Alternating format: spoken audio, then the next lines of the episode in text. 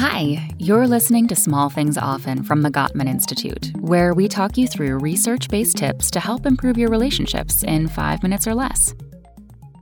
Today's tip is about accepting your partner's influence.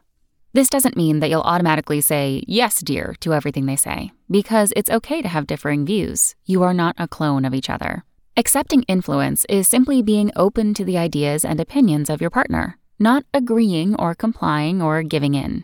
By accepting influence, you're acknowledging that your partner has a valid point of view. You welcome it, are willing to be influenced, and it's possible to change your perspective.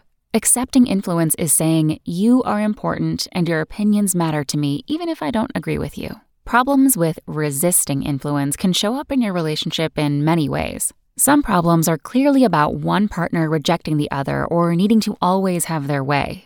Other problems are more subtle, like one partner who seems to be seeking input on something, but actually already has their mind made up. And some people say no, like a reflex, as a way to maintain control over a conversation or decision, even if they actually agree with their partner.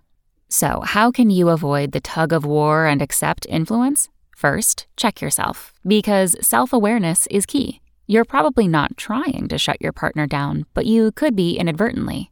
Like when you're in an argument with your partner and say, I'm just expressing my opinion, they could be thinking, yeah, and that's the only opinion that matters. It's important to ask yourself, am I really staying open to their perspective?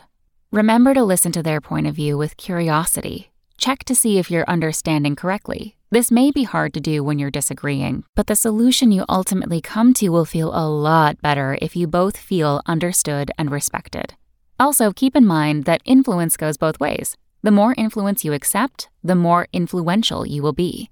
Accepting influence is an equal opportunity concept. In fact, it's an indicator of a successful relationship. Your relationship will work better if both partners have and accept influence. When there's a pattern of respectful influence going back and forth, you'll likely both feel that things are fair.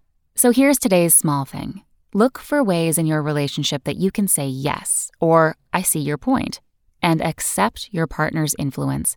Try not to be defensive and be open to seeing that your partner has a valid perspective.